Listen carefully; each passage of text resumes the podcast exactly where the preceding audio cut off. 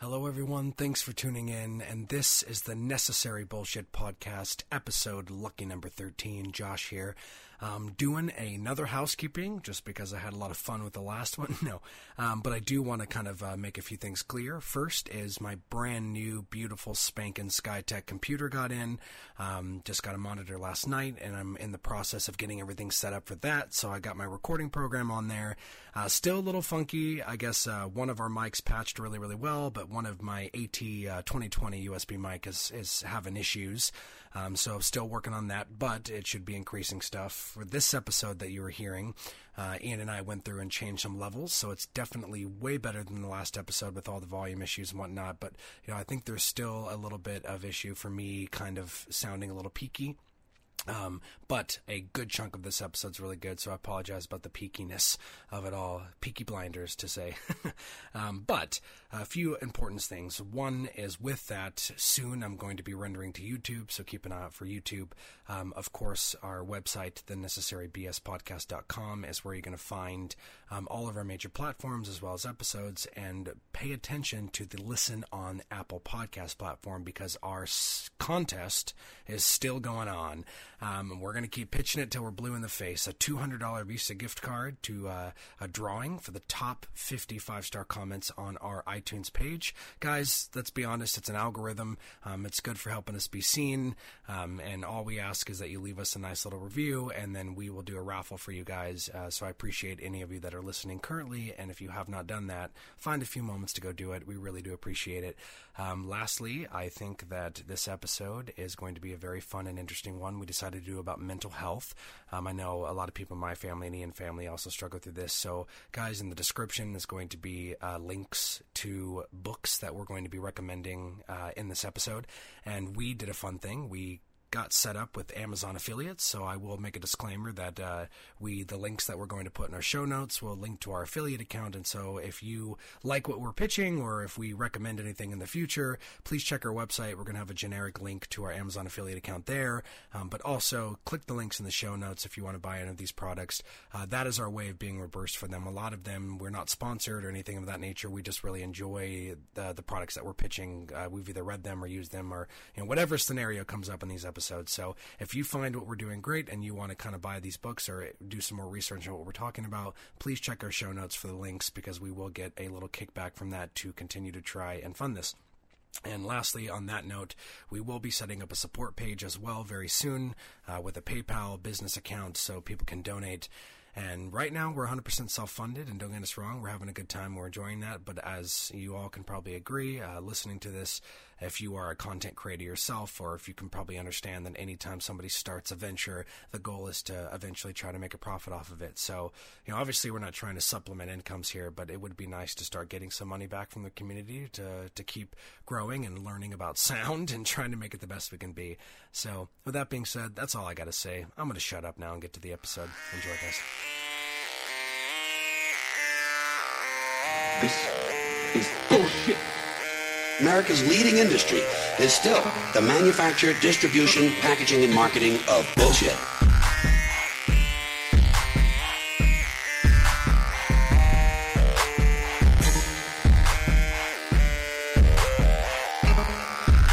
It is really funny when you think about you know starting this podcast. I'm like, do I know anything about sound? Of course not. How difficult can it be? Yeah. No, it's really difficult. There's a whole lingo going on. Um, oh, it's crazy. That's like trying to like work on a car yourself when you really don't know Yep. what's going on, and then you're like, "Oh, this doesn't work now." Yep. You're like, oh shit! Like I just made it ten times worse, and now we just figured it out. Well, Yeah. hello everybody. Hey, welcome, to, the Necessary Bullshit podcast. Probably. Probably. we we think we're we're really trying. We're turning over a new leaf here. I like I said, we've we've had just uh, my computer is supposed to come in yesterday. It has not come in. It's supposed to come in today, uh, and they need me to sign for it. So uh, Ian can't give me shit for keeping our door open this time. Yeah. because so I have yeah, to hear. so if Josh just has to like leave. yeah, if you guys hear me for- just kind of dip real fast and you guys hear some movement, it's because I need to sign for my new computer. I guess it's not your fault, but it's No, uh, yeah, it TPS. But um, no, so we're just laughing because we finally spent some time to listen to our own voices and the voice program I have that patches our mics.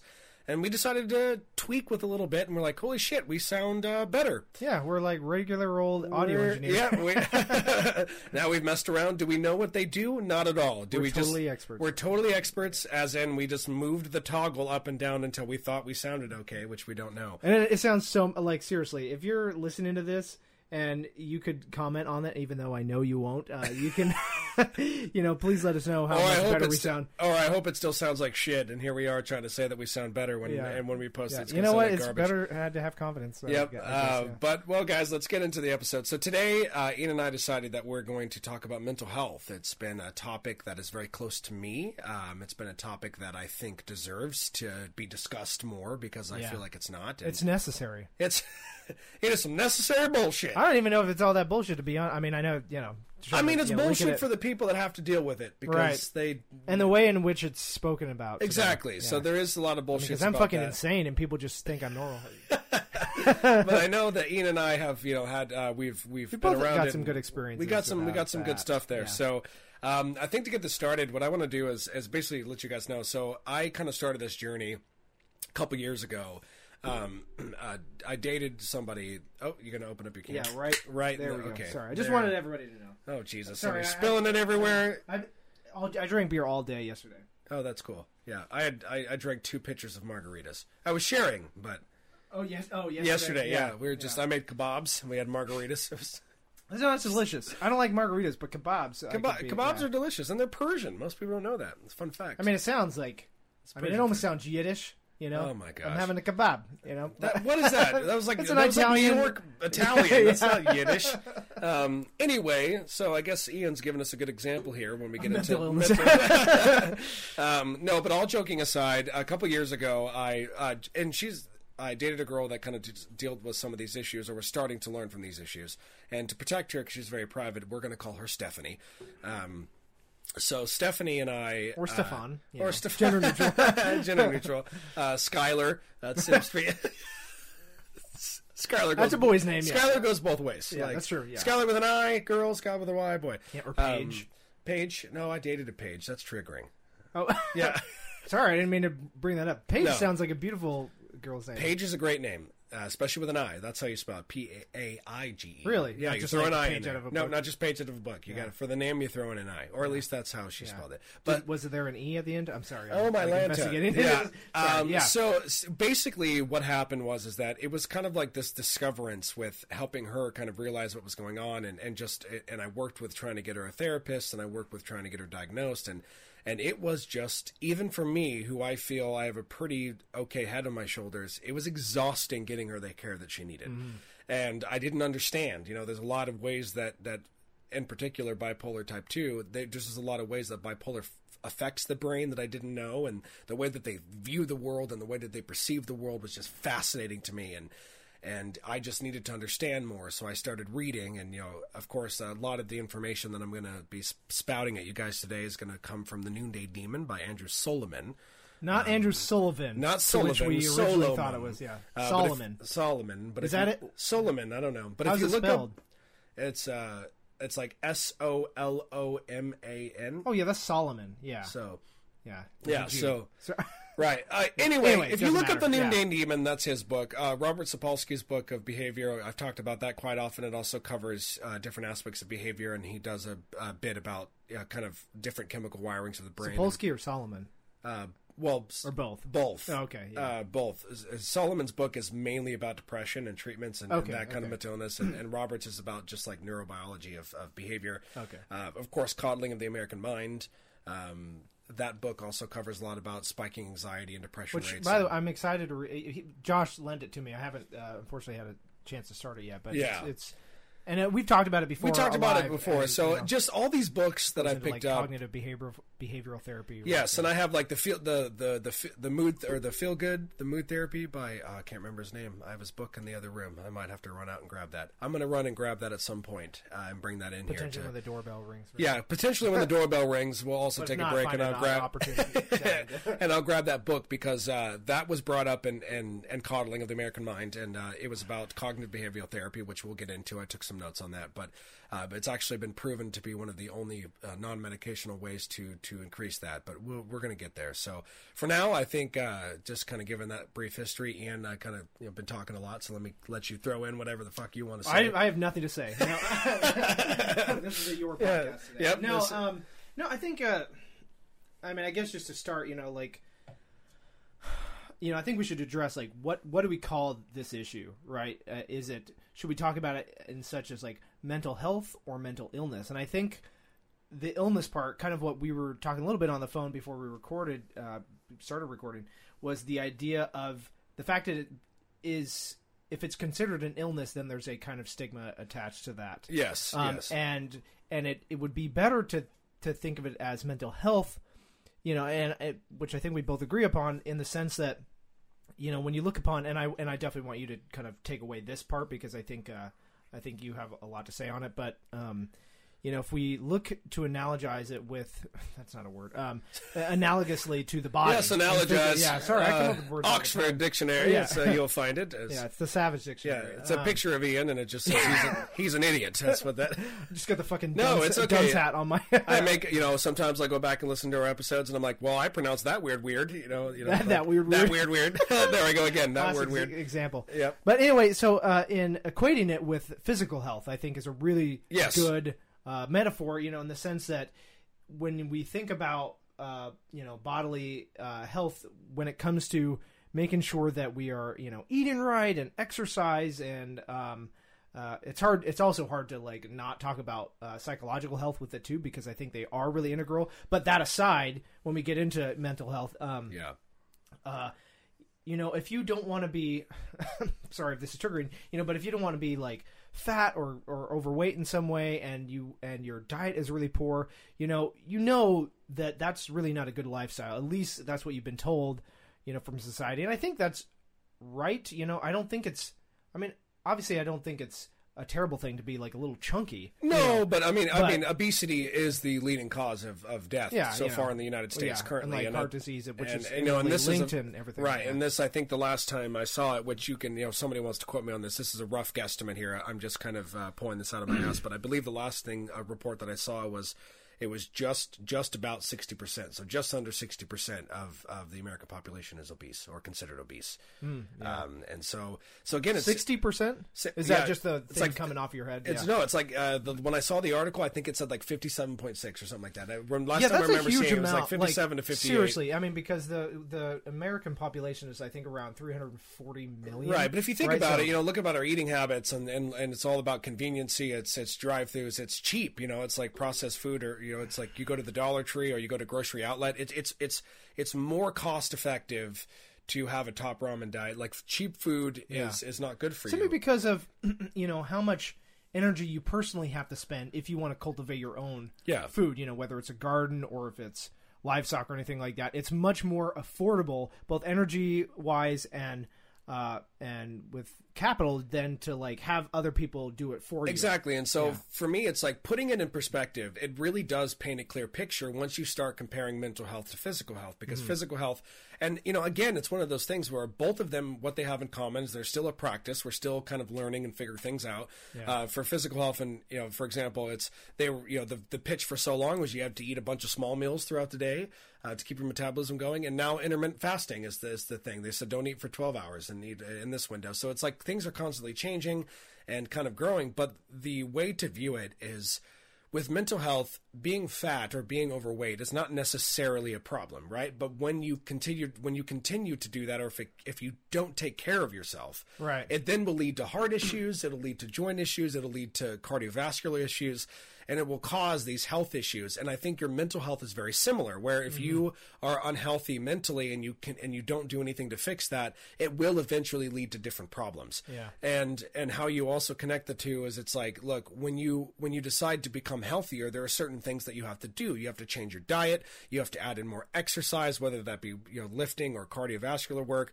And mental health is no different. If you are if you are somebody that needs to increase your mental health, you know, it's not just oh I need medication. It's not just oh I have to do therapy. It's just there's a combination of things that you do collectively to Yeah, help you. And good balance. Right, and so you know the reason, one of the main reasons why I wanted to talk about this is just it just always shocked me how you know the people that I'm close to that that deal with these problems are, are so distraught about needing to take a pill to to, to normalize themselves. It's Right, almost right. they feel you know, broken, I guess, needing to take a pill. When you know I was talking to Ian before we got this started, I was like, what what blows my mind is you know we have no problem seeing old people take medication for their livers, for their hearts, for for whatever Sure, yeah. condition, or you know people that have other illnesses, like if you have diabetes.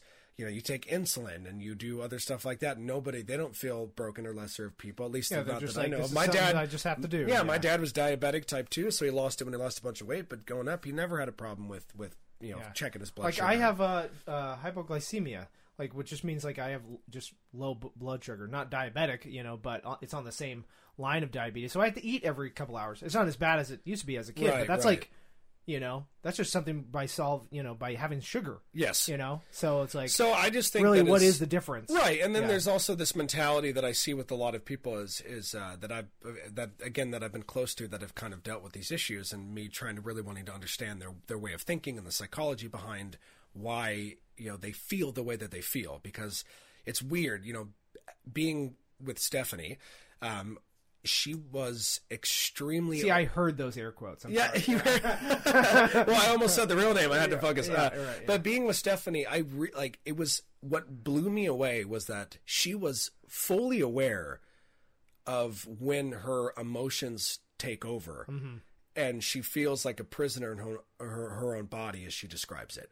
Where like things happen, and and even retrospectively, she knows that what she did was wrong, or she overreacted, but she can't control it. Like it's just this wave of feeling. And when you look it up, and I realize that, you know, obviously you have the, you know, uh, was Yuri Yuri Harris? Is that Yuri Harris? Yeah, his Yuri- yeah, right? Yuri, Yuri, Yuri Harris. So you have his kind of school of thought, which is like it's not just chemical balance. You can't just make it so and so scientific. It's actually like loneliness or, or you know either depression or drug abuse or anything like that. All these kind of mental stuff comes from from lacking something in your life. But what I think is that it's yes, that is also true. There's you know it's been linked in Robert's book. It's been linked to childhood adversity. A lot of that is uh, either either abandonment or or abuse. Has linked to uh, I guess in his book he said somewhere around eighty percent of of of of personality disorders are linked to childhood adversity. Yeah. I mean, or it's totally, common. That totally makes sense. And he, yeah, and he talks Even about, anecdotally, but even fur, even yeah, but even further because he said it's not just about, it's not even, you know, child abuse, but it's even the poor families too. Because if you look, they talk about, you know, like your neurological development is very similar, where you need the right food, you need to, the right sleep, you need the right uh, loving environment. And if you're in a impoverished family, oftentimes stress is really high because you're worried about money. So you live in a stressful situation. Your parents are not doing happy because they, they're stressing about what they get. Your nutrition is usually not very good, Mm-hmm. uh, especially if you're having macaroni and cheese and top ramen and, and, just the, the whole diet and Top the whole, ramen is great. Yeah, it is. But but the whole diet and the whole mentality behind Yeah. people that live in poverty that does affect your development. So there's a there's a causality kind of link there, I think. Mm-hmm. Um, and so what I think that really bothers me about mental illness is as people have, you know, I talked about us about human nature, where if you believe like a kind of religious perspective is like the blank slate theory, where you know we oh everything is just created by culture and we are in 100 percent control of our choices and we have 100 percent free will, and so they look at people and they're like, oh, just feel better. Yeah. Like, why are you acting crazy? Yeah. Like, just you know what I mean? There's a disconnect with how people think. I mean, I don't know if you want to talk about that. Yeah, I guess. Um, well, maybe maybe let's just. I'll get into since you're bringing up uh, your experience with Stephanie. Um, I'll, I'll bring up my not issues or anything like that, but my wife's history a little bit. I'll, I'll be vague, you know, because I don't want to get too personal, you know, uh, with her, you know. But she grew up in a very. Um, I don't know what a, what a good word is. I, I don't want to explicitly say abusive household, you know, Uh, but like- tough. yeah, tough. Yeah, there you go. Yeah, I mean, just be yeah, little Yeah, coach. She yeah. a tough environment. She yeah, a definitely. You know, like uh, from the time I think she was like born to about three years old, she lived. Um, her parents, uh, her mother is like actually has a severe mental handicap, and Yeah. so she wasn't like mentally there for her the Right. entire time. Uh, them growing up, um, and her father was actually, you know, even I don't know the details, so I'm not really gonna like. Uh, uh, focus on those, but like physically abusive to her, and honestly not really there physically a lot of the times either. And when he was, he was you know abusive, whether verbally or uh, or physically. And they grew up, and their their house was very kind of gross, for lack of a better word. And their again, their nutrition wasn't uh, very well uh, taken care of, and then they finally were they got in a foster care system for like a year. Her and her sister uh, got a foster care system for like a year, and then they stayed with their grandma, and then unfortunately, like what they they moved with their grandmother to Central Oregon, which is where both Josh and I are from, and after their grandmother died, they moved in with their aunt and uncle, and their aunt and uncle basically treated them like Harry Potter. Tiffany, my wife, more so. They kept them out in the garage and like basically was verbally abusive to them their entire time that they stayed Made them there. like clean and, and No, uh, a little bit, but Yeah, um, definitely or just more of just kind they of like definitely were subs- subservient to their own children.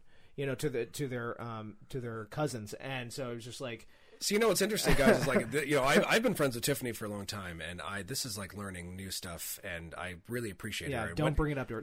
no, I won't. I won't. But what you guys need to understand is that, like, hearing this, this is my first time kind of getting a more full background. She is a very strong and powerful woman for for being who she is now. From from what you Right, just yeah, described. yeah, you know. So I just wanted to give her a shout out. Well, great, She, yeah. des- she deserved a positive yeah. shout out. yeah, yeah. Because I hopefully have never talked negatively about her on the podcast. She was- my wife, and I do love her. I know that. yeah. I know that. But it's Um, okay. She's admitted that. She's Yeah, not gonna listen no, to she this, is. so. yeah, yeah. Please don't, Tiffany. But no, but- just pause it right now. Right, well, just let, pause it. I'll add like a couple more things. No, here. I want you to say that. Yeah. I just was. I Yeah. just. You know, I'm learning this for the first time too. This right yeah so you know you're the audience um yeah you know and then when she finally moved out of her aunt and uncle she moved in with um kind of a pseudo adoptive family the the fixots who were also kind of treated her like garbage and then like her and I finally we dated a little bit in high school and then we reconvened uh in 2016 2015 but then 2016 we started dating again and like I I don't want to feel feel like this like you know savior. I don't want the savior complex, but I definitely was like, hey,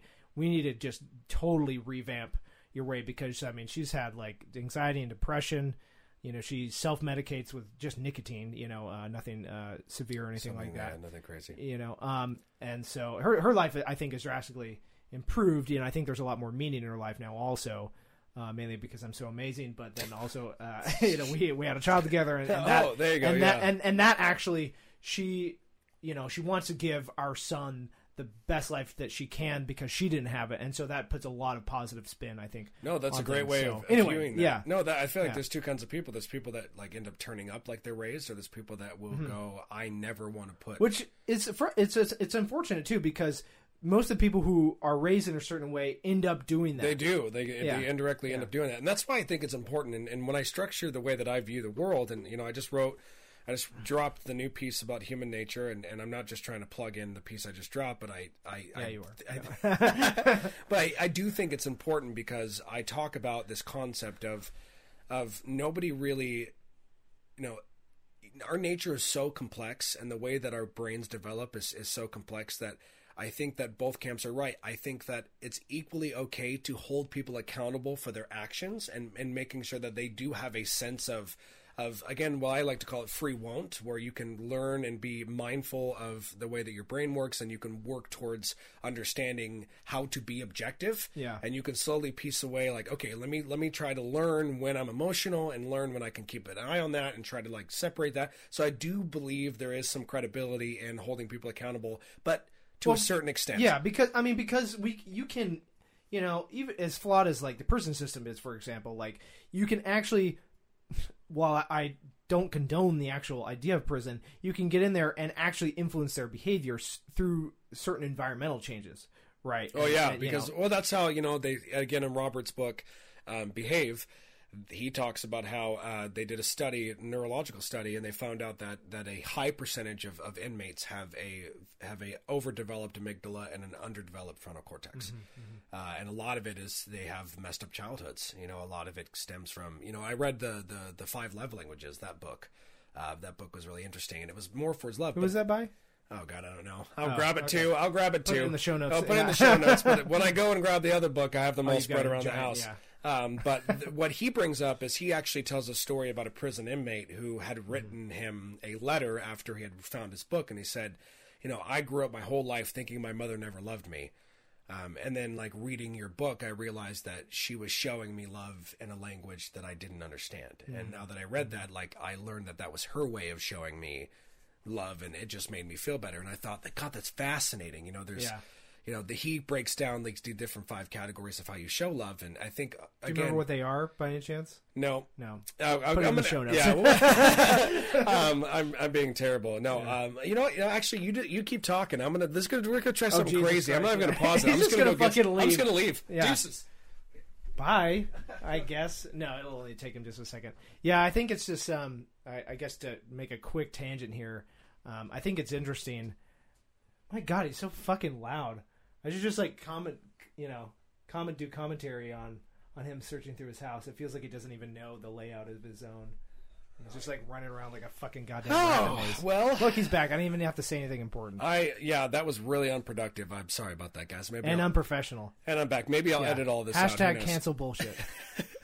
So anyway, we have uh, by Gary Chapman. There we Uh, go. It's the five show love languages, and just like let me open up this book here to to lay out all five of them. How prepared? Um, I know, right? Isn't isn't shouldn't there isn't there a glossary the Yeah, you'd think you would have like an easy way to do that. I guess it looks like we're gonna. I'm gonna read this There's a con- table of contents. Yeah. There we go. I'm gonna read this entire book. That's all of Sorry, our today podcast. is not a podcast; it's an audio book. Um, so the five love languages are words of affirmation, quality time, receiving gifts, acts of service, and physical touch. Sorry. Yeah. So Isn't that two? The two like one thing? no, no, no. So acts of service is like uh, I mowed the lawn for you, or I uh, Right. I you know remodeled your whatever, or like it's like it's like showing love through through. Hey, you know I, I took your car to the shop. You know what I mean? Like I, you know, it's like showing love through doing I didn't have to, but I did. it didn't yeah like hey i did this or i went to the grocery store like that and then you know physical touch is is that so one more time words of affirmation Doesn't obviously have to be sexual. Okay. yeah quality time are. receiving gifts sex service uh, physical touch Actually, I think all of those are related to sex. so oh my gosh so basically what the you know what i was interested in at the time when i kind of grabbed Mm-hmm. that book was just understanding the link between childhood adversity and and you know personality disorders or a lot of mental illnesses um, and then how that kind of plays in with genetics and the, how that you know, the, the roles that they have together and they're overlapping and and just understanding that some of it is not in our control. So biological luck, as I talk about uh, in a paper I'm sure we've mentioned before, is basically that you know our environment and our genetics are the two main things that kind of make us who we are that that that is our development that does affect our our cognitive abilities and how our how our brain is mapped and how everything's done and how we as people you know we can't we don't choose who our father or mother are we're just born and we don't choose the environment that we were raised in i'm sure if you talk to your wife now um, she would have gladly not chosen the route of childhood as she was I mean, on. maybe, maybe. I guess. Uh, I mean, just a quick thing on that, real real quick about not being able to choose. I think it's, uh, if we if we could choose, I think then uh, Uh, the consequences of, of of choosing would be drastically different. Right? Well, then maybe the okay, fine. We'll do a thought experiment. We'll just say that if she was given a choice to have a decent childhood, and it wouldn't affect the current reality that she lives in now. Yeah, sure, yeah. Somehow, yeah. But no, I mean, you're right, though. I um, mean, like, of course, like, nobody wants to. Or if you say everything happens for a reason, it might have been a different pathway, but who knows? It could have easily ended at this time. It's that's for a different. I don't know. I mean, like, we could really get into this. I mean, if you've seen Avengers Endgame. Oh my god! But I think the important point that I want to make here is just the fact that it's like I think what's what's neglected most often or not paid attention to is the fact that you know what happens when we're children is very important to how we develop absolutely. when we're adults. Absolutely. And sometimes we judge people when we realize that like we're not sure exactly what their upbringing was and is it really their fault? You know what I mean? And that's, sense, I mean, the I- I- that's I- the question. I'm of the mind that no, that no, nothing is anybody's fault. Hmm. You know, but I mean, but we can still take responsibility. Right, you and there's also there's it's and like I said, everything is on a you know, I don't I don't know if I need to make this disclaimer, but here we go. Um, everything is on a spectrum, everything is on a scale. So when I'm talking about a lot of this stuff, I'm Except talking about gender. Sorry. I'm talking. About Oh my god, I'm talking about being uh, averages here. So it's like, yes, I understand that there will be people that will have an amazing, loving childhood and still end up with some of these conditions. Absolutely, yeah, yeah. That's, so- there's not the defining like right factor It, it, it, is help. life. There's nothing, Yeah. but then again, that's why genetics and environment play together. Because if that's happening, then it might be genetic. That's that's that's kind of creeping in. Um, a lot of the times it's environment. I just think that most people don't understand that like nobody nobody asked to be the way that they are, and And, and it's a goddamn combination of both. It's and I know that because you know I remember you know Stephanie. I remember just the amount of pain I watched her suffer through, and I, it had just broke my heart. And she would just sit there, and I remember she looked up at me with tears in her eyes, and she said, "You know, am I a monster?" like a moral monster, or She asked me if I was a monster, and I'm like, "You're not a monster. Like it's just you don't, you know." And then it's just like this very kind of black and white thinking. It's it's very kind of emotionally twisting. It's this weird confirmation bias of of having yourself convince yourself. Like for example, it's you know if I if I was late for something because I had did this, it was more of like, oh, you didn't want to be there. It's like just the way that her mind would come to conclusions to me yeah. sounded completely irrational. But for her, it's just the way that her brain was chemically It's kind of like this unbounded emotional logic, right? That Yeah. like allows to go unchecked. Yeah. you know, and so what there's most no regulatory system going on in her mental right and, and the second thing too is is a lot of you know a lot of people that i know that will go through that will start taking medication. They'll find medication. And here's the thing that i kind of like say there too what most people don't know. Yes it sucks because it's trial and error because look at alcohol. You know alcohol is the same kind of drug but when you and i drink it it affects our bodies differently. Yeah, like I get fat. Oh my And, uh, gosh! I just meant like Yeah. some people when they drink, they get really aggressive. When I drink, right. I'm really happy. Like uh, alcohol is the same drug that affects people differently. So clearly, when you're when you're trying out, whether it be antidepressants, whether it be mood stabilizers, whether it be whatever you're trying to do, There's no one perfect thing. there's no one perfect thing, and you got to find what chemically is right for you. But once you find that, so you know, I, I, what I loved about Stephanie's doctor, the first doctor that I got to sit in on is is it was this moment where was he was- was were they a psychiatrist? yeah, or, psychiatrist. Okay, okay. Uh, this particular one was a psychiatrist, and he had said, um, "I need you to understand something. Like the way that your brain is, is that it's just very sensitive, and it is secreting. So it's like your synapses and your neurons, and your you are creating, you are feeling things at the extreme." You know, and what this is going to do is it's just going to help rebalance the cocktail in your brain. yeah. And once that rebalances the cocktail, but he said you need to understand something like this pill is not it doesn't cure, it doesn't fix the imbalance. It just keeps it balanced. And if you stop taking it, like, Right, it will go back to being imbalanced. And and and he just said it's he just said a lot of patients will t- start taking it. They're like, "Oh, I feel better." And stop taking it and then it. just stop taking yeah. it. I think that's a really um, common phenomenon. Actually, It is, and. I think it's like I was proud. I at least loved that he was able to describe to her that you need to understand that you have to take these for the rest of your life, and it's gonna be okay. Like to Mm-hmm. do that, and you know, it's like look, birth control. I take not birth control, but well, I Yeah, said that- birth control. It's no wonder why you're so feminine. No, no, well, my brain was like birth control because a lot of women take a pill every day for birth control. That's true. Yeah, Um, so they're you know, so we do that to to, to have no babies. that's how my son came into being. Oh my gosh! And then there's like me. What I say is, you know, it's not necessarily anything that's uh, that I need to take, but I take I take Garcinia gambosia every morning, and I drink apple cider vinegar. I do the it. fuck is that? It's it's Garcinia it's a fruit. You Sounds can look like- it up. Anybody that wants to, just look up Garcinia gambosia. You'll know what it. You'll know what it is. It's and I'm not going to spell it because I don't know how. Google, Google just corrects it for me. Fucking Google it. yeah. Um, but no, and then I found again. I want to talk about this too. Uh, for those of you that don't know, this was brought up in Coddling the American Mind. It's about um, cognitive behavioral therapy, um, and it's David D. Burns. Uh, it's Feeling Good: The New Mood Therapy, the clinically proven drug-free treatment for depression. Sounds made up. And it's not. It's very real. It's a real I'll, book, I'll even. I'll even.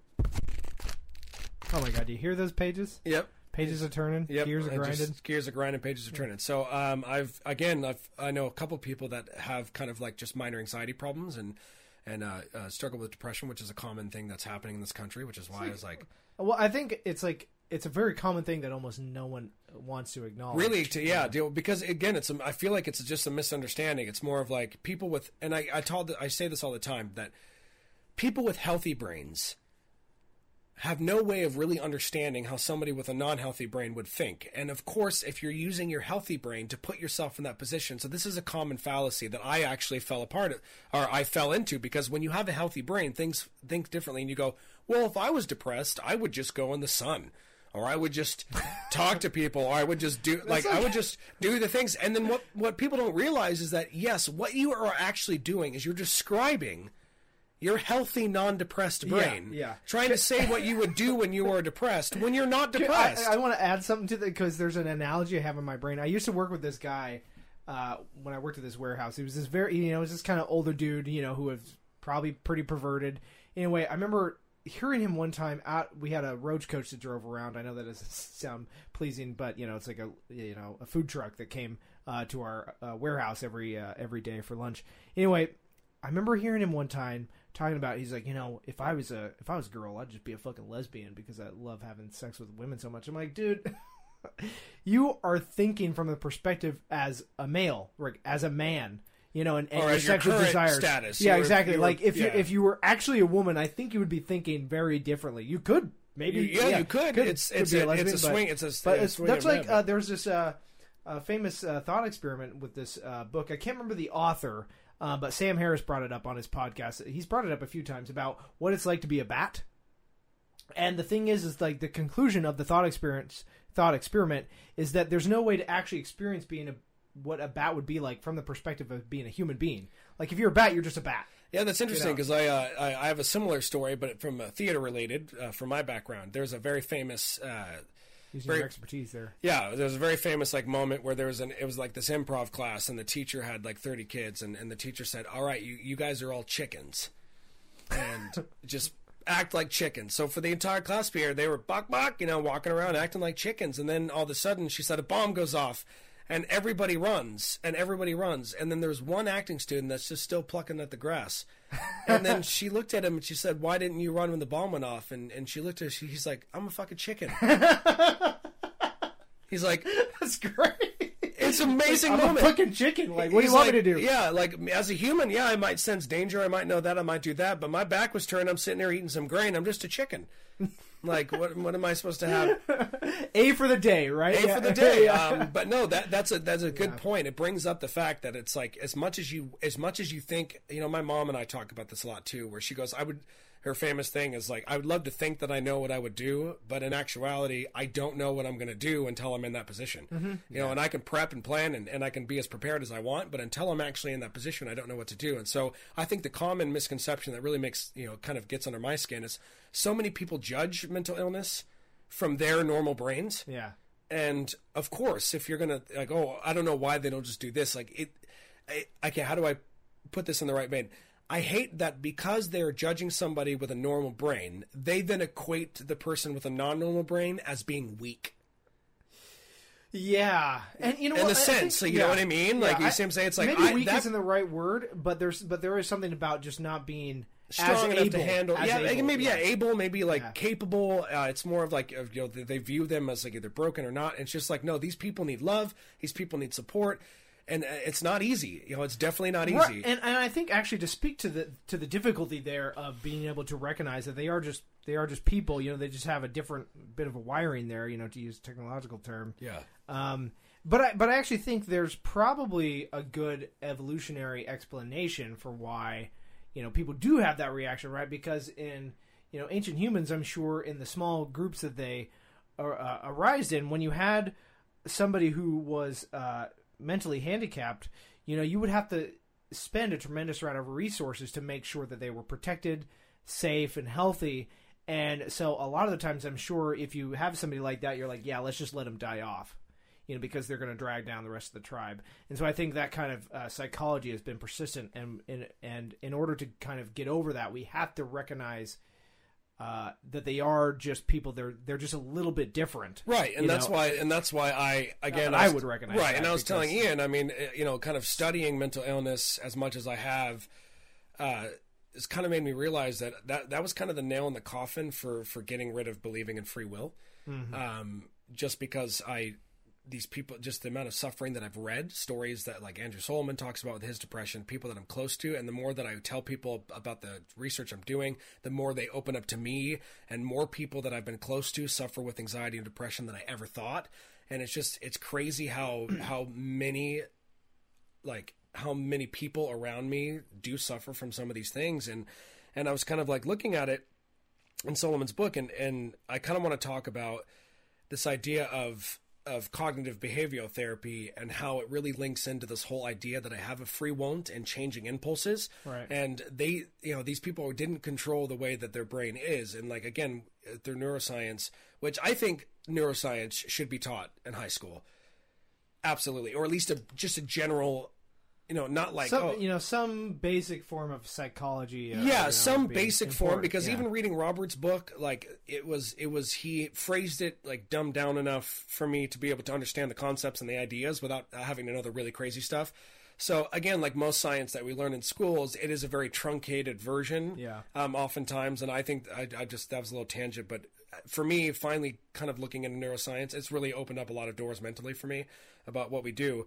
But I think it really, really kind of goes into here. So we have basically cognitive behavioral therapy. It's a form of um, psychodynamic therapy. It's based on emotional and mental responses to uh, external events and the pursuit of, uh, or in the present and in childhood. And it was developed by Aaron Beck from the University of Pennsylvania. And Do you know when that was? I don't. perchance? I don't. But look it up, Aaron Beck from University of Pennsylvania, and basically they consider it a form of learned optimism. Oh, great! Here we go. No. No, and so Yeah. really what it does is the concept is is you you take what you emotionally have been told versus what reality is. Right.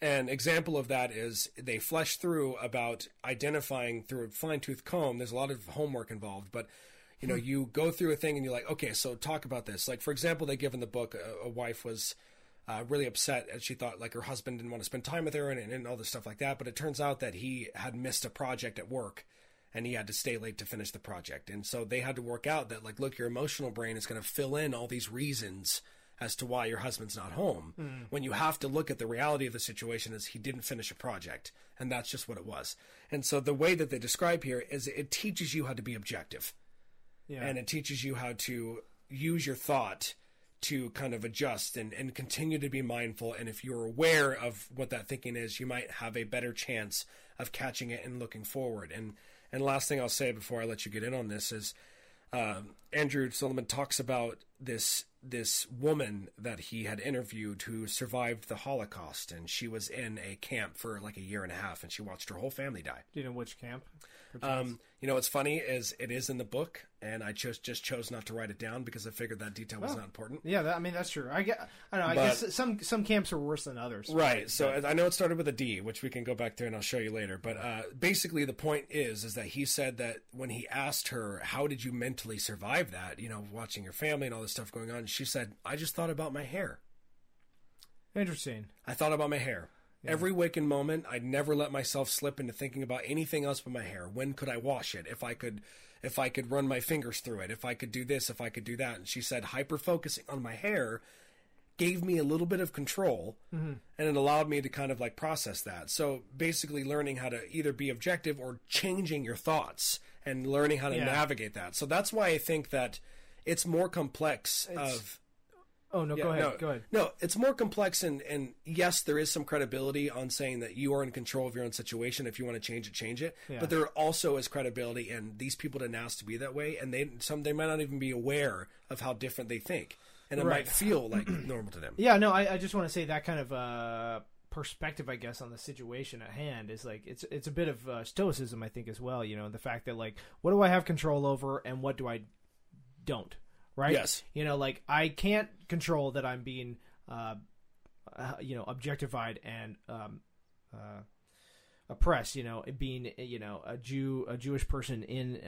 for some reason, a Jew sounds worse than a Jewish person. I don't know where I- you're going with this. Yeah, though. no, Like, but just the fact that like there there are people that were that oppress that were oppressed and probably still are in a lot of ways, you know, in those Nazi uh, death camps, and you know, it's just like you don't really you didn't have a choice of being born that way, you know, uh, Or being if put you in there, yeah, yeah. exactly. But you know, what you can do is like you know what, I can focus on like my hair is really gross today. I'm going to make sure I'm going to focus on that because you know it it may you know that may have some negative side effects in the sense that maybe you're purposefully neglecting the suffering of others you know in the sense that the, the, the people around you are suffering but at the same time you know when it actually comes to survival Yes. right um, you know especially in that extreme situation Oh, yeah. you know it helps psychologically to just like focus one on one thing i think that's how i honestly i get through a lot of of of stresses you know Uh, when it comes to the the amount of issues or whatever that I have in my life, you know, I tend instead of thinking about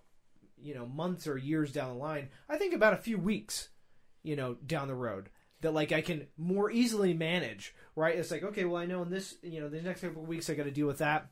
You know, like if for some reason if I'm short on money, you know, and and I know that I might be short, you know, come the beginning of the next month, instead of worrying about that, I'm I'm like, okay, well, I need to work this amount of hours this week, you know, or something like that. I just need to make sure that I get my hours in this week. So that way I know that like actually if I do those hours and I work those hours, then I'm like, oh yeah, I'll have enough money by the end of the week or by the end of the month. So so I don't even really have to it's not that I don't worry about you know, having to pay rent or something like that, but it's the fact that like I can focus on this small thing. Right. You know, it gives even- me that kind of like you know, it's that lighthouse. Yeah, it Right. doesn't. and there's and certain people you can reach out to. Like what I, you know, admire. You know, Stephanie and I are no longer together, and we're but we're still really good friends. And and you were actually here one of the times she called me, and I kind of talked her through an issue. And it's more of like what I love is Yeah. she'll call me and she'll be like, "Look, I need to I need advice because like I need you to let me know like you know what your perspective is on this, and let me know if my perspective is right or if I'm wrong." And oftentimes she'll lay out the story and I'll be like, okay, um, I don't think that that's the case. I think that that's, you know, that might be just emotional brain talking. So let's, let's talk about this. Maybe this is the case. And, you know, she'll be like, you know what? Damn, you're right. That makes sense. Like, okay, yeah, thank you. Thank you. That's why I called, you know, and just, and Yeah. I appreciate being that way. And I think, uh, them also reaching out for different perspectives, but, you know, I think really there's two kind of issues to the coin. There's people not admitting to themselves Right. you know there's a lot of people that that have a hard time accepting that they may have a, a mental disorder or they may have uh, something that's that's affecting them whether it be anxiety and or depression or or any of those kind of things. And and then the vice versa is there's just a negative stigma about how people view that. And you know to go off uh, you know i just talked about cognitive behavioral therapy. We'll say the next other therapy that is used most often is interpersonal therapy um, and interpersonal This one I haven't heard of actually. yeah, and interpersonal therapy basically kind of goes through your life with a fine tooth comb. Apparently, it's there's four kind of things that you talk about. You talk about grief, you talk about family, you talk about stress factors, and then you talk about self isolation. And you have to be mindful of the fact that when you're isolating yourself, what's stressing you, what's triggering you. Um, and basically, uh, like Elliot Valenstein, a professor of psychology and neuroscience at the University of Michigan, said, "Mind cannot exist without the brain, but mind can have influence on the brain. It's a uh, it's a pragmatic and multi-physical problem whose biology we do not understand." Is what his comment was when it came to mental illness. I found that very fascinating. Yeah. Yeah, mind cannot exist without the brain, but mind can have influence on the brain.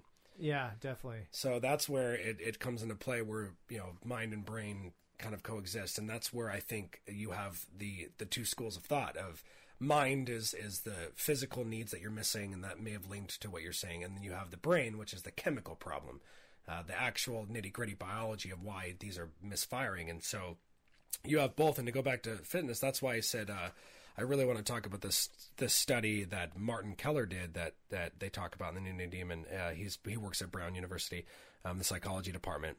Basically, they did an overall study of the effects of of therapy versus medication, and then both. And so it turns out that less than half of the test group didn't do better with just medication, as well as less than half didn't do better when it came to therapy, but over 80% did better when they were participating in both therapy and medication. And I think that really what I want to hone into on this episode, if you know anybody, it's just like, again, medication is like the diet. And and therapy is like your exercise. So diet and exercise are what you use to become physically fit. And I think if you are struggling with mental illness, um, it is it is medication and therapy that is your diet and exercise for your mental health. Yeah, and you know what's uh, what's funny too uh, uh, just about that analogy is like even how when it comes to physical health how disconnected you know dieting and exer- exercising are. I mean, think about like a a physical health commercial that you see on TV. Yeah. it is either you know like get the Bowflex and like lift weights and like become a good person, or it's like certain diet plans. They're never together. Right. Um, and I think that is an important thing that is not only missing in physical health, but the fact that it is missing in mental health as well. Right, and it- even when it comes to commercials about uh, about mental health, it is almost only the medication side of things. There's never anything about like you know seek help. You know, like there there are no commercials for like psychological institutions. You know that or uh, or psychiatric institutions, right? That that help people in that way. You're only hearing about the edu- the uh, medication side of things. Well, yeah, you know, and I think too, it's like I actually I'm going to piggyback off of that and kind of go off down this route. I'm glad you brought it up, uh, talking about medication and just the mental health field in general. So when we uh, try to get uh, Stephanie seen and, and just to get evaluated to see if this might be a thing because you know she started to admit to me that she was worried about her mental state of mind like she had gotten to the point where she needed some extra help. And and you know I called around to different places and like all of them were like well we don't you know oh you you have the Oregon provided insurance? Uh, yeah we don't take that. And a lot of places don't. A lot of places only took private, so that was a big loophole to get over. And then once we found that, we would call a place, and you know she needed help now, and they're like, "Well, oh, oh, good, look, it's here. We can get you in in about nine months." And you're like, "What?" You know, six me? to nine on, months was yeah. like the average wait time. I'm like, are you kidding me? Like this, she needs help now. Like we need to get, right. and then you fight and you do that, and we finally get in there, and then and then what happens is is that a lot of the times, you know, Andrew Solomon talks about this too, where it's like therapists will either think that they, they'll diagnose you immediately without spending the time to learn your history to even know, Right, right, right. or he says a lot of psychiatrists their job is just to write prescriptions. Like Mm-hmm. they're just you need to you need this this this and they're just pill pushers is what they're called. And this might get really conspiratorial, but what I think is that That's right. We're ex- we're experts in that. I know that, but what I'm saying is like I just believe that when I saw some of the way that the doctors were handling her, I read up about certain things. It's like these doctors will just prescribe you like, oh, you need this, this, this, and this. It's like after one session, you know, they're prescribing you, and you have to pay for that if you don't have proper insurance. And it's like I know that they certain you know, there's been a lot of trouble for this now, but because certain places were getting kickbacks. And uh, Yeah, doctors yeah, were getting bonuses for, for signing a certain amount of medication. And, you know, this, again, it's one of my things personally why I kind of like have a negative stigma to privatize healthcare, especially in the mental health field, because it is not a lot of people are involved in it. It's very difficult to get into it. And then a lot of people are just prescribing meds like they're mad at it and not really taking the time. At Yeah. least from exp- uh, my personal experience. Yeah, I mean, I, I think, um, you know, first of all, knowing that, so like my stepfather, right, is a is uh, uh, in pharmaceuticals. He literally sells drugs to doctors, right? Oh, this And- is ungo. Whoops. Yeah, no, I'm just kidding. I know, I know, I know that's yeah. what he does, but You know, um, yeah. So like, part of his job is to is to pressure, you know, those those doctors into buying it. I mean, that's just the salesman, in it, Right, it's just- you know? yeah, it's any just his job. sales, yeah. Um, you know, but then those doctors, in turn, you know, because they buy all of those, you know, they're in charge of, of buying those drugs. Then they have an obligation. They're like, well, I need to make money back on this, like whether it's for the hospital for my own personal gain. Like, so I need to sell a certain amount, you know, or else like what you know, what am I doing as a doctor? And then the second of all, uh, the about the you know just the mental health care business, you know, that we you know have to talk about in the sense that how the state and how you know privatized health care uh, works in general. I think that you know I'm not going to go one way or the other on like how I feel about you know privatized or, or public health care. Sure. but I think that just anecdotally, I I found much. I found that public, you know, mental health care was certainly a little bit more effective for me personally. You know, when I was a, a, a teenager, you know, I had a, some stints of depression and a little bit of destructive behavior, and so uh, at first, you know, my parents found this kind of kooky psychiatrist. You know, it was definitely good to talk to him for a while.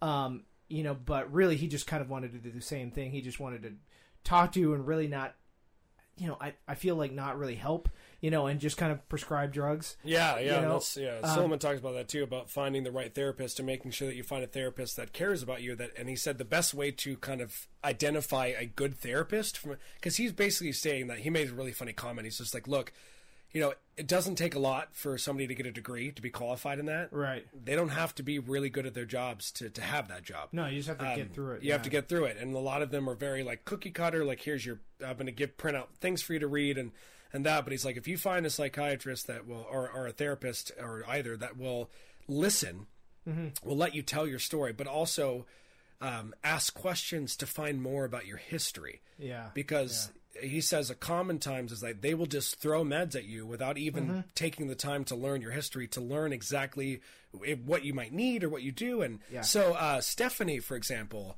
um, she when we were when she when i was sitting with her meeting on one of the psychiatrist meetings she had said look uh, doc i'm just taking too many pills and i just don't feel like i should be taking this many pills like is there any way we can move the cocktails around or you know kind of like change my you know my medication to not take as many pills and he said okay well we can fix this and he prescribed her three more pills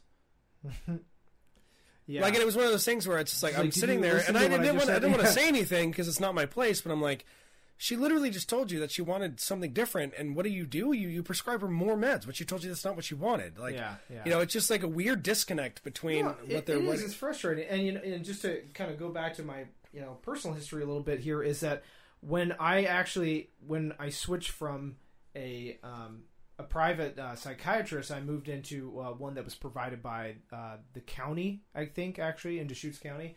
Um, I met with this woman every Tuesday, and I think it was, and it was uh, really, really helpful. Actually, she, we just talked. You know, it wasn't more of like, you know, of course she was doing her job and trying to help me, you know, out with things, but she, at, on the surface, she wasn't like, okay, now why is this bothering you or something like that. You know, classic psychiatrist. You know, she would just sit there and talk to me, and it was just.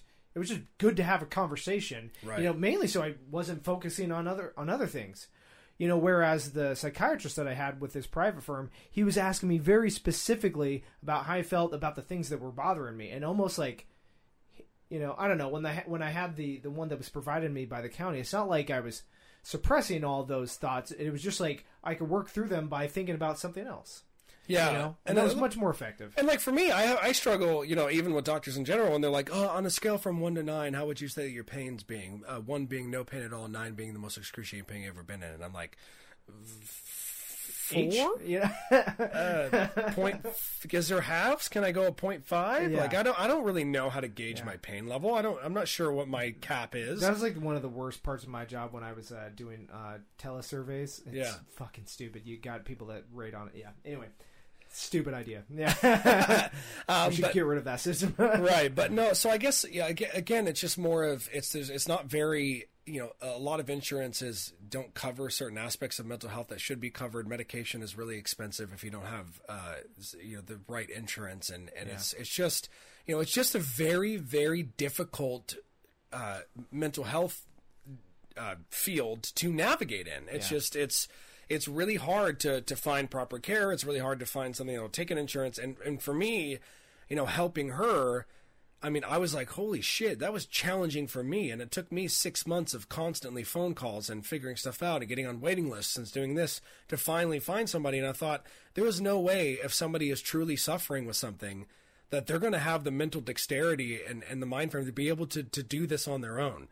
Um, and that was like the first red flag for me of like, this is not a very effective system and they're not doing a very good Gotcha, job at, yeah. at I handling mean, it. You know, it's funny is you can you know parallel here is just like the uh, uh, Veterans Affairs Hospital, right? Is Yeah. like when veterans try to go in and get the help that they need, especially if it's like severe PTSD or just severe pain from like maybe loss of limb or something Right. like that.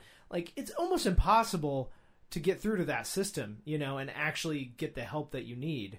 You know, mainly because it's so bureaucratic. Yeah. But you know, with the mental health field in general, like it's not that there are like many loops or or hoops to jump through, but the fact that like all they're con- a lot of them are really concerned with is just getting you some medication that might help in getting you out the door. Right. Yeah. And so it's like for me, I spend a lot of time with the people that I'm close to. It's like I'll try to either, uh, you know, flesh out. I try to be objective for them, and and I and you know I'll sit down with, with you know my best friend is like, oh, you have an anxiety problem. Okay, let's talk this out. Like, what's going on? And you know, he'll explain something. I'm like, that that that reasoning doesn't make sense, dude. Like, you have to look. Or you know, with her, it's like this reasoning doesn't make sense. Okay, let me bring it out and.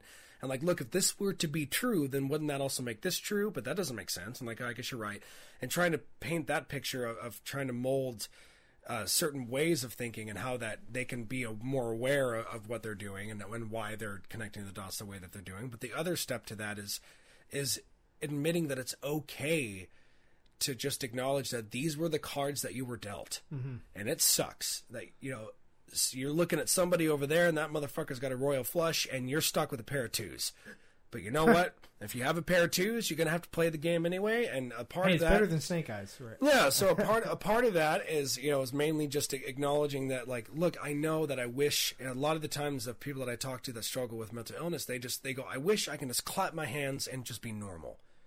I wish I could just be normal and everything would be all mm-hmm. right. And it's like yeah, it's going to take some more work and effort to that, yeah. to be that way, but it's okay to do that. And if that leads you to some sort of normalcy, um, then I try to encourage the positive, you know, uh, motivation for being like, look, you know, if somebody told me that if I just, you know, kind of saw somebody, to, if I had somebody to talk to on a weekly basis, and you know, I just took a pill every day just to kind of help my my regulation, and that's all I need to do. You know, there are, there are higher burdens to pay for, for, for mental health than that, and I just try to focus through comparison. And I think it's important to keep reminding the people you love if you know they're going through that, or hate. Oh. or, or yeah, I guess or hate. yeah. It's like, man, I fucking hate you. Maybe it's because of this. so Yeah, it's okay. I, I, I love that. I love that philosophy about about love and hate, and saying that they're actually like very, very interconnected, and and, and really they, they claim that you can only truly hate the people that you love. Um, is what is That's not true. I hate a lot of people that I most certainly just hate. right, but that's the thing. Though he says there's like Yeah. a connection between them. It's a very thin line, and, and well, basically what he was his argument was is that nobody can make you as upset as, as the people you care about can. Mm-hmm. Um, like you might you might dislike people and you might despise them a great deal, but nobody can get you to a ferocious amount of anger. Like Oh, then as yeah. somebody the that people that you have such a close, Close personal relationship with, yeah.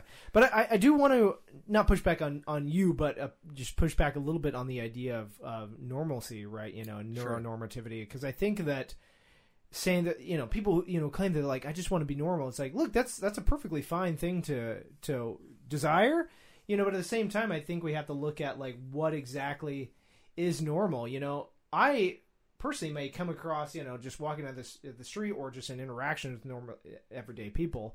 You know, it's like, oh, this guy might be normally of health, but if you actually talk with me for a second, first of all, I uh, I hate almost everybody.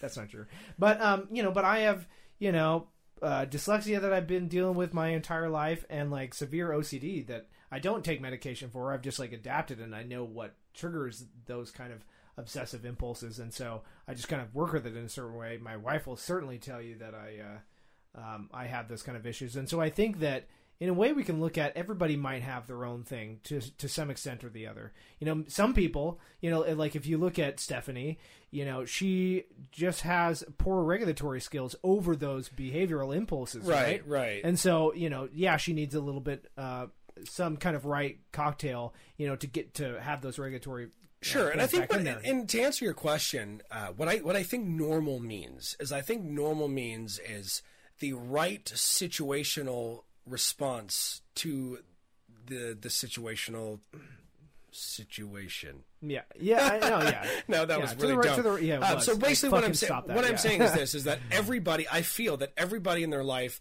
depression and anxiety. Uh, those can be normal things depending on the situation that you're in. So, for example, when I was doing Shakespeare in the Park, I, I was playing Hal and Henry V, and you know, I counted. I spoke for 45 minutes in that play, so I had to memorize 45 minutes. Not in a row, but Not in a row, Yeah, but like throughout, that'd be impressive.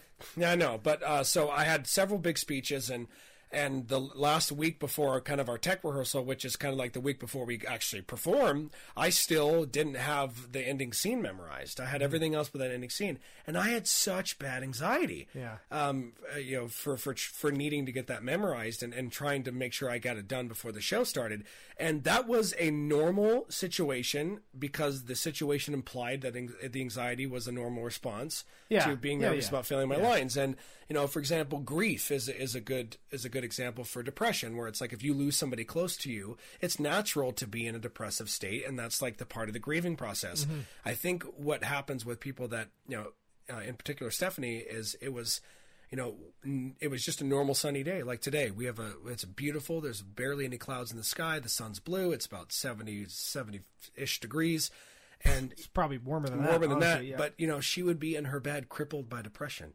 Yeah, You know, and I'm like, look, you just graduated college. You're beautiful. You have a beautiful heart, a kind soul. You're you, you should.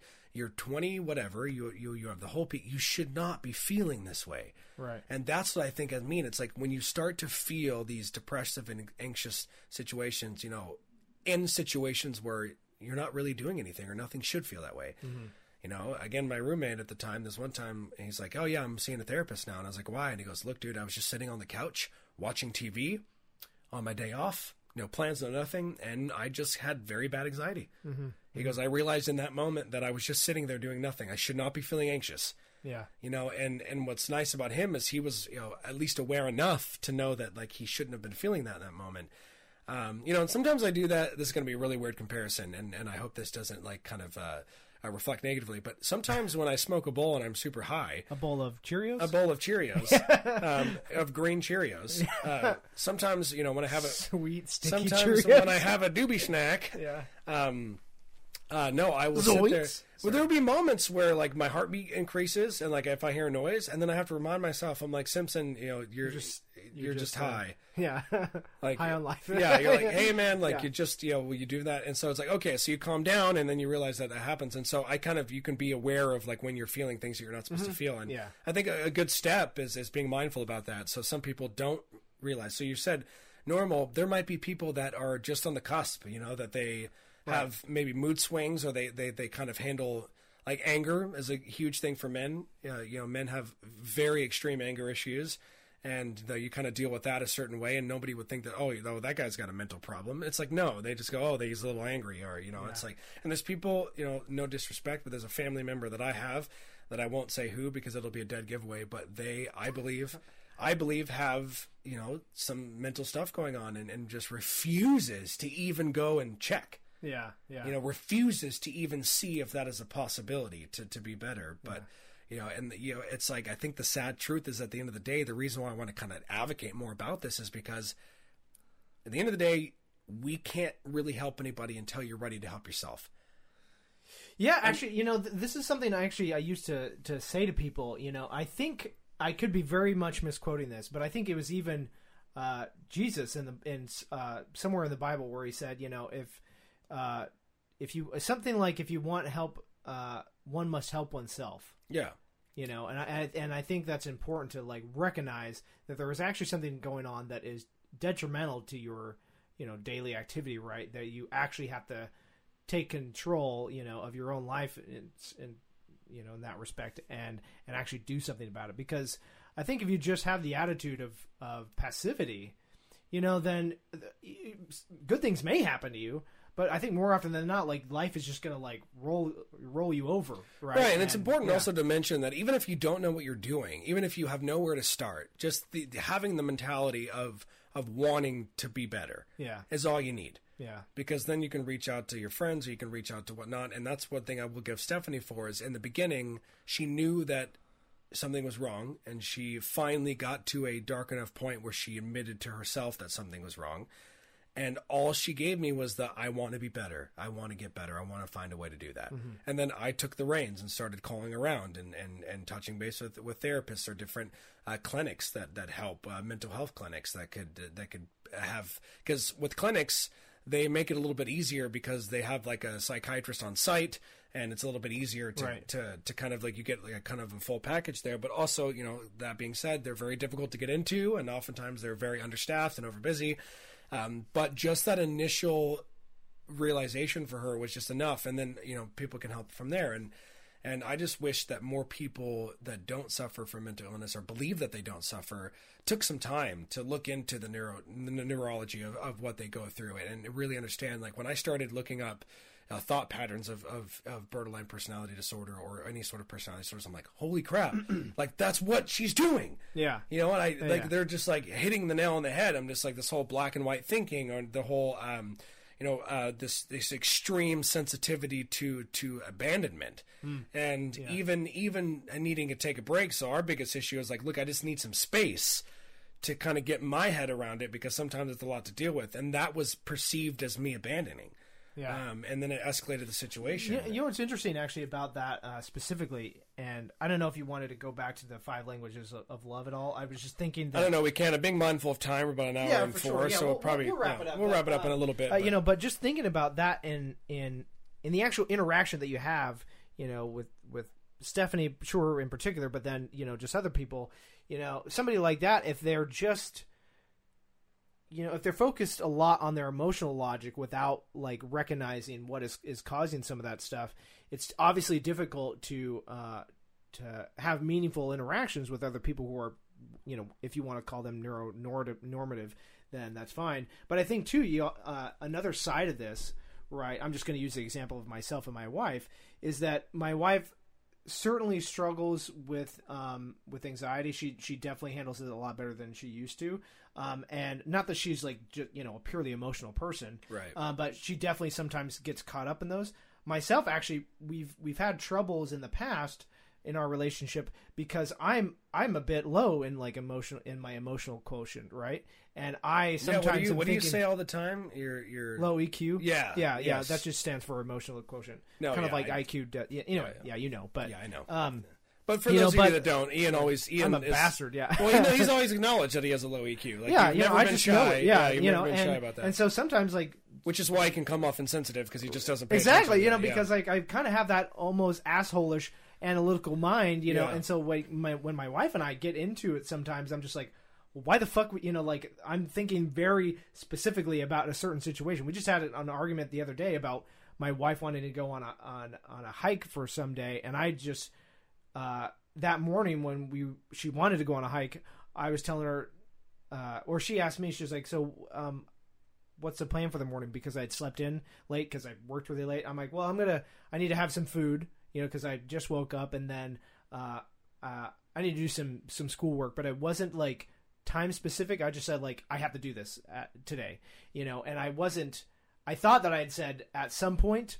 You know, but I think she took it as like I said after eating food. Then I have Right, to, then, I have like, to do then this work, and then she yeah. it had thought immediately, and she got upset and just kind of got the kid ready to go, and she went off and did some errands, like without like really even speaking to me. And I, of course, I was a little bit upset about it. But then when she came back, you know, uh, later in the day, like we kind of talked about it, and, and I apologized, and she kind of apologized also for for being uh, upset in the way that she did. But the way that we handled the actual conversation, like we were on very different lang- lang- wavelengths and how Yeah. we approached the situation cognitively. It was just funny, like eventually we were just laughing about it because it's like, oh my god, like we're, you know, right oh, and you realize sides yeah, we, same like, coin. we think differently Yeah. and we do that now Yeah. so uh, so yeah so the to, to bring back i guess my kind of final thoughts and i want to share uh, again i'm going to share a couple of these books because i really want you guys uh, for those of you that are listening To check it out, if yeah. you if you are experiencing any any you know, if you yourself have any mental illness factors in, in your life, uh, whether that be personally or whether it be with family or whether it be with friends, um, these books are great to check out. It really is helpful for understanding. And so I'm going to have, uh, I'm going to force Ian to put them in the show notes and I'm to describe them again. I know, Um, coercing me. Yeah, but, but for me though, I'm uh, you know I'm I'm a very empathetic person. I always have been, and I'm just I'm very I can feel the energies from people, and I've just seen so much unnecessary pain from these illnesses, and I see the stigma behind them, and I just you know just know that I whoever's listening like. You know, I'm there for you. You know what I mean. I 100% have your back, and, And I'm I- not. Kill I know, yourself. and, know, yeah. and then you have Ian, who's uh, he's not sensitive, but Yeah. you know, I, I can feel this, and especially, you know, I thank Stephanie every day for for kind of open my eyes up, and that's why I kind of structure a lot of my arguments when it comes to, you know, look, people didn't ask to have these problems. People didn't ask to to have a shitty way of fixing them, um, nor did they ask to kind of navigate a almost seemingly impossible navigation plan for getting help. Um, so it's just kind of all these things. But you know, there's there are ways that we're getting better, and of course, like through science and, and understanding, we're we're slowly, you know, working our way more towards fixing some of this stuff. But I guess just hang in there, you know, like the read the love languages and learn how you know people that you think may have not have shown you love have actually been showing you love in different ways. Um, that was really crucial to have. Right. So again, that Yeah, book. could, people could show love by just beating you. I- oh my God! Will you stop it? I'm sorry. Oh my Lanta! This I don't know. Like when I said I was going to do a podcast with you, I realized it was an awful idea. Whatever, you love it. You love Um, it. yeah. So the first book I want to talk about is the wrong I am. Five Love Languages: The Secret to Love That Lasts. Uh, it's a New York Times bestseller by Gary Chapman. Many people are familiar. The cover with, too is beautiful. Yep, the cover is very, very um, Walmart book shelf. yeah. But Very uh, much so, yeah. But you know what? It's a great book, and most people know about the quiz. But I would read the book, and then the second one um, that again I've given this book. Um, I went out and purchased it immediately. They just got these copies that was available as of a few months ago. I've given it now to three of my friends that, that suffer from depression and anxiety. All I didn't three- get it. Um, you're. Ju- I just want you to suffer. You, you're the only person that I'm okay with allowing to suffer. Life is suffering. Yeah. That's right. Yeah. um, but the three people that I've recommended this book to have, you know, they're all about roughly 200, 300 pages in, and they all have said it's already helped them. So, um, again, that is David D. Burns, Feeling Good, the New Mood Therapy. And here's the thing what's fun about all this is we're not even we we have no incentive for pitching these books. I know we really need to get like one I want to make it Am- very Amazon clear. affiliate. Yeah, I know. things, I want to yeah. make it very clear that we should get an Amazon affiliate. Actually, that would might be a good idea. But Uh, for, can we? Yeah, can we like We'll look into that. Yeah. We might look into that. Yeah. But for now, just be very clear that we're, I'm recommending these books not because I'm being forced to, but because I really have found them to be helpful. Um, and I hope that they are helpful for you guys. Yeah, and I think uh, the one last book. I know we've talked about it before and, and quoted it before in the show notes, but uh, the Coddling of American Mind, uh, with you know, just talking about cognitive behavioral therapy. It does, we'll and, and coddling really talks about. They do focus on children in particular and their uh, their increase in suicide rates and their increase in depression and anxiety and how that's linked to our culture Mm-hmm. um, and uh, basically social media and things like that. And uh, you know that's for a whole nother topic. Um, when it comes to mental health and, and how our you know most recent culture with social media and stuff is probably affecting that more negatively because now we are focusing on things that we should not be um, you know comparing our lives to others as opposed to just living the ones we have and all that jazz Yeah. but for the most part, you know, I guess uh, you have any anything else you want to say before we get out of here? Um, I was thinking about saying uh, some upcoming episodes, but I think we can save that for another time. yeah, we could save that for another We've got time. some interesting things coming. yeah, up, we're, but- d- we're due for now. Uh, we'll let you know that we're we're constantly working. Uh, my new computer should be in soon, so we should be on YouTube before no time. Um, again, we have a lovely website that we created, uh, necessarybspodcast.com. dot com. Fucking excited about Super stoked. Yeah. Uh, really nice, simple layout. Again, it has uh, access to our major platforms that we're on. Uh, Stitcher, you know, uh, Castbox, Google Podcast, Apple Podcast. Also, do you want to tell them about your new looking website? It's very nice. Uh, I mean, it's, yes. still it's still the same. You It's know, still the same, um, you know, as as obviously because we talk about our, our blogs and stuff. Not I, I just wrote a piece on human nature. Um, it's just a quick little, I think it's uh, about a thousand word piece, just kind of linking That's some it? of my Come thoughts on. together. and I revamped my website. I just went through. I gave a brand new a brand new layout. Um, I think it looks more clean and it looks nice. And if you want to check out some of the stuff I've been doing, um, that is uh, www.theonlyone.cf. And it's silly, but you do need the www. Um, and the so- dossier. and the dossier. Yeah. um, but that is my blog page, and of course, uh, at the only one blog is where you'll find me on Twitter as Are well. you are you still progressive or are you moderate now? Uh, you know, I'm a, I'm I'm moderately progressive. Yeah. Yeah. yeah, yeah. um, and then of course you can find our our podcast uh, on Twitter as well. Follow us. Uh, that is at the only one. Uh, sorry, that's not my that's mine again. We're at the necessary. BS pod. Yeah, at necessary BS Pod, which is the same as our Instagram as well. Ian, go ahead and let them know where they can find your lovely face. Uh, somewhere on the internet. No, I yeah, I mean I'm Ian Savage. I'm the probably somewhat maybe kind of libertarian. Yeah, I Uh, guess. uh, yeah, yeah. we're- we're- I guess what's funny about this podcast is the more you and I have conversations, the more we're kind of changing. Yeah, You know what we that's do. okay. That's okay. We, you It's- know, it's we'll, we'll stick with the same thing. Yeah. But um, no, you know. because in this day and age, people can never change. You know what they've done Right. years and years ago. That's is true. who they are now. you know, if you're a pedophile, you know, in the '80s, like you have to be a pedophile. Not, that's not even close. no, to what I you can, you can you can find me on Twitter at Modern Overman and at my blog uh, modernoverman.com and and I've been doing these free write uh, Yes. free write weeks. They're kind of like weekly blogs. Um, I severely uh, not cut up uh, on them. I just wrote a piece on uh, meditation in music. I, I, I titled it "Meditation Through Devastation." I was talking about the uh, the music group Sunn O))), which is this drone band, and they put out a new album. It's just really interesting. Go check it out. And I'm working on this piece on why uh, uh, film, like narrative uh, based films, sell or at least do a little bit better than documentaries. yeah, I'm Um, interested in that piece yeah, too. Like, yeah, uh, yeah. So- maybe we could chat a podcast about that too. So. yeah, definitely. Yeah. So other than that, I, I don't think I have anything to add. Um, yeah, you know what, guys? We're not going to keep you much longer. Make sure our contest is still going on. Like, share, subscribe. We really appreciate it. Just keep th- this having this thing growing. We really do, and we wouldn't be anywhere without you guys. And so uh, we really thank you, and and uh, thanks for spending some time with us. So, I guess. Yeah. deuces. Peace, baby.